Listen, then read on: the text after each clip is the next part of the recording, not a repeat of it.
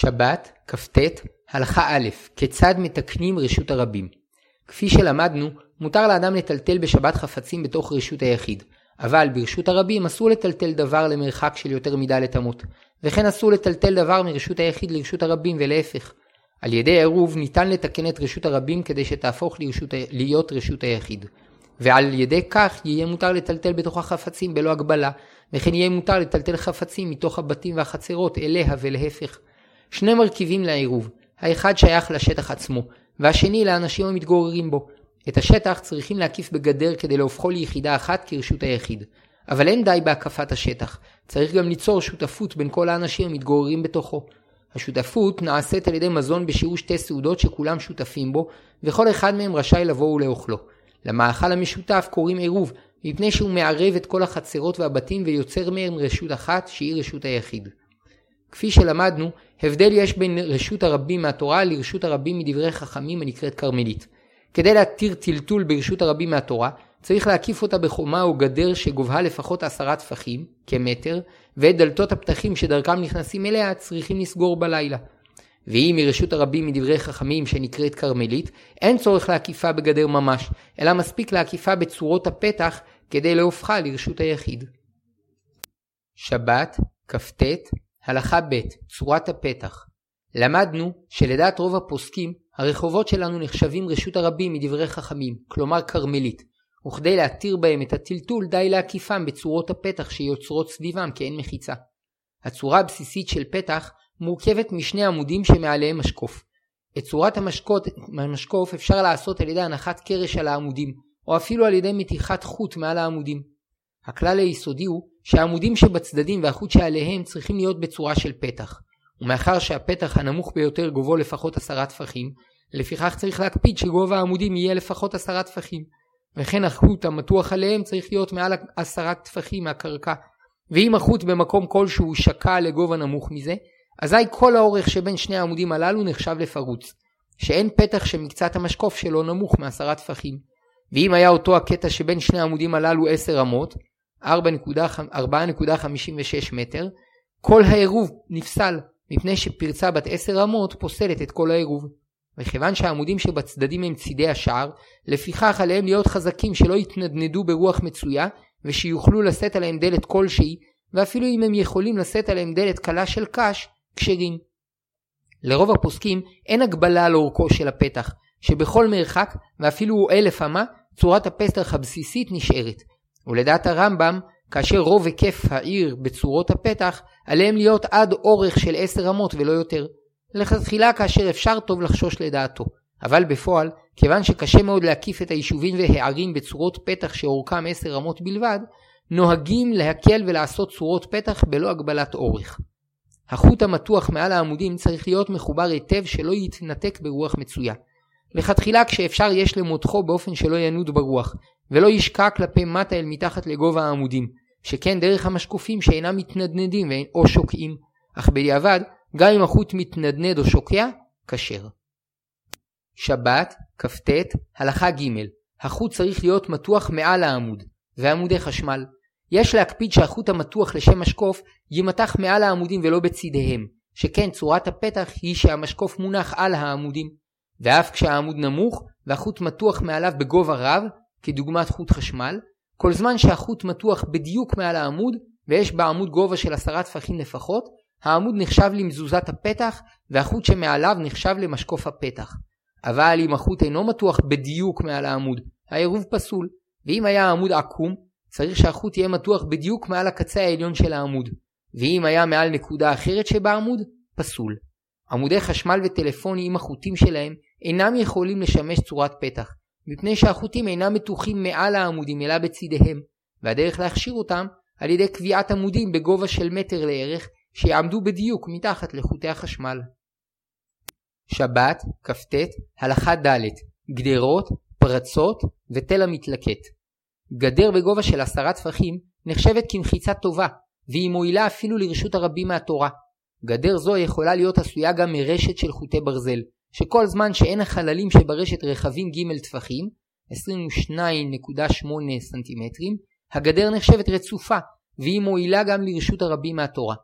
היו גדר או צורות הפתח מקיפות את שטח העירוב, ובגדר או צורות הפתח פרצות, כל זמן שהפרצות אינן ברוחב של 10 אמות, 4.56 מטר, וסך אורך כל הפרצות שבכל צד מצדדי העיר קטן מסך אורך כל הגדר או צורות הפתח שבאותו צד, העירוב כשר.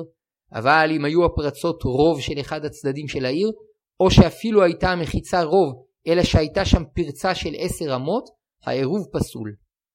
היו בצד אחד של העיר בתים ולהם חצרות שמוקפות גדר, ובין החצרות מקום פתוח, אם המרחק שבין החצרות קטן מעשר אמות, ואורך החצרות גדול מעשר אמות, אין צורך להקיף את אותו הצד במחיצה או צורת הפתח, שכן גדר החצרות היא המחיצה, ופרצות שקטנות מעשר אמות אינן פוסלות את ההיקף.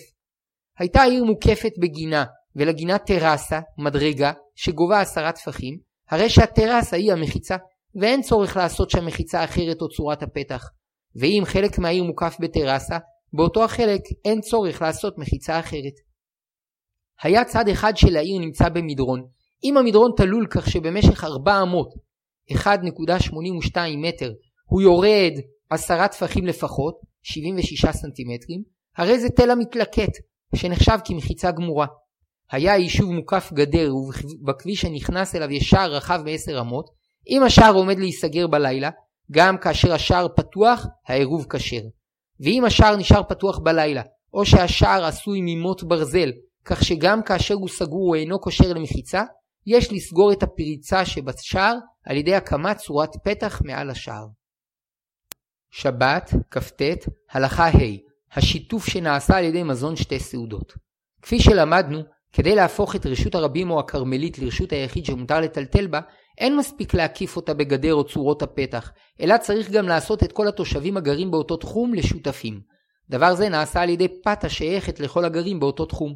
ולא רק פת מחמשת מיני דגן כשרה לעירוב, אלא גם פת אורז, ואם הם פחות מ-18 אנשים, די שיהיה בפת המשותפת שיעור נפח של גרוגרת, תאנה יבשה, אחת עבור כל אחד, ול-18 אנשים צריך כשיעור 18 גרוגרות, שהן כשיעור שתי סעודות. וגם אם יש שם יותר מ-18 אנשים, אפילו אם אלף, די להם בשיעור פת של שתי סעודות שעל ידו נעשים כולם שותפים. נחלקו הפוסקים בשיעור מזון שתי סעודות, ולהלכה נפסק שמלכתחילה יש להניח עירוב בשיעור נפח של שמונה ביצים, כ-400 סמ"ק, ובדיעבד מספיק שיעור נפח של שש ביצים, כ-300 סמ"ק. מזון זה נקרא עירוב מפני שעל ידו נעשים כולם מעורבים זה בזה, ורשותם המוקפת בגדר נעשית לרשות היחיד. וכיוון שהעירוב שייך לכל בני העיר, רשאי כל אחד מהם לאכול אותו כשיחפוץ. ואם העירוב נאכל בשבת, כיוון שהיה קיים במשך בין השמשות של כניסת השבת, כבר נעשו כולם מעורבים ומשותפים, ואפשר לטלטל בכל אותה שבת. אבל לשבת אחרת צריכים להניח עירוב חדש עבור כולם. בקיבוץ, או בכל מקום שישנו חדר אוכל ציבורי שכולם אוכלים בו, מספיק להקים צורות פתח סביב לשטח, ואין צורך להניח מזון שתי סעודות עבור כולם, מאחר שהאוכל שבמטבח המשותף כבר יוצר את השותפות הכללית. שבת, כ"ט, הלכה ו', סדר הנחת העירוב וברכתו. נוהגים לעשות את העירוב ממצות, מפני שהמצה נשמרת זמן רב, וכל זמן שהיא ראויה לאכילה, היא עדיין יכולה לשמש כעירוב, ואין צורך להניח עירוב חדש. ונוהגים בכל שנה לקראת פסח להניח עירוב חדש ולומר את הברכה ואת נוסח הנחת העירוב עבור השנה הבאה. בקהילות רבות מכבדים את הרב להניח את העירוב עבור כולם. אם שכחו להניח את העירוב לפני פסח, כל זמן שהעירוב הקודם עודנו קיים, מותר להמשיך לטלטל בכל השטח המוקף. צריכים להניח את העירוב בקופסה אחת או בשקית אחת, ונוהגים להניחו בבית הכנסת או בסמוך לו, שהוא מקום שמשותף לכולם. לפני שמניחים את העירוב צריכים לדאוג שהוא יהיה שייך לכל בני העיר. לפיכך זה שמניח את העירוב מגביה את המצות טפח, ומכוון לקנות את המצות עבור כל בני העיר וכל הבאים לגור בה בעתיד, וכדי שיוכל לבצע את פעולת הקניין, צריך שלפני כן המצות יהיו שייכות לאדם אחר. לפני קניין העירוב והנחתו במקומו, צריך לברך, ברוך אתה השם אלוקינו מלך העולם, אשר קידשנו במצוותיו, וציוונו על מצוות עירוב.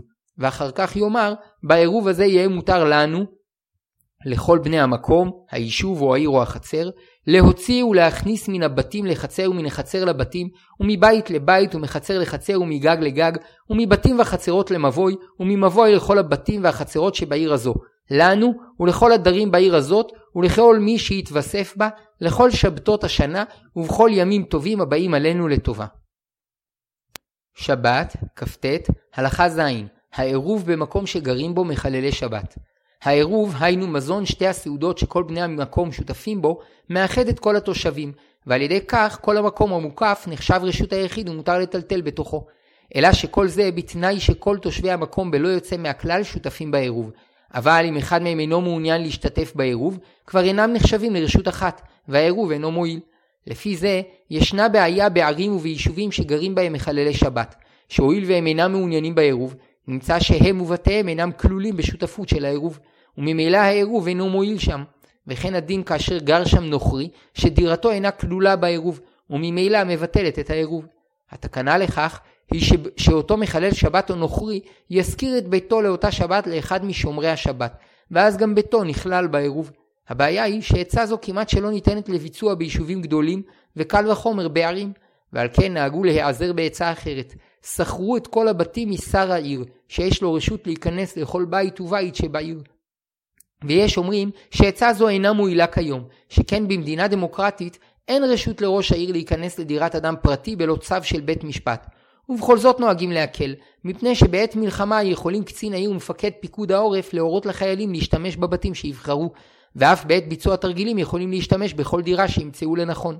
לפיכך, יש להם חלק מסוים בכל הבתים, וניתן לזכור מהם את חלקם לפני השבת לצורך העירוב. שבת, כ"ט, הלכה ח', עירוב שנפל בשבת. לעתים מתברר באמצע השבת שהעירוב נקרע באחד המקומות ונפסל. ואזי מתעוררות שתי שאלות. א', האם מותר לתקן את העירוב בשבת? ב', במידה ואין אפשרות לתקן את העירוב, האם צריך להודיע לכל התושבים שהעירוב נפסל כדי שייזהרו מטלטול החפצים מחוץ לבית? לכתחילה אם יש שם גוי עדיף שהוא יתקן את העירוב, ואף על פי שיש איסור מדברי חכמים לומר לגוי בשבת לעשות עבורנו מלאכה, כאן שישנו צורך גדול להציל את הרבים מאיסור טלטול בשבת, התירו לבקש מגוי לתקן את העירוב אפילו בעשיית מלאכות שאסורות מהתורה. אבל כשאין שם גוי, ברור שליהודי אסור לתקן את העירוב על ידי מלאכה אסורה מהתורה.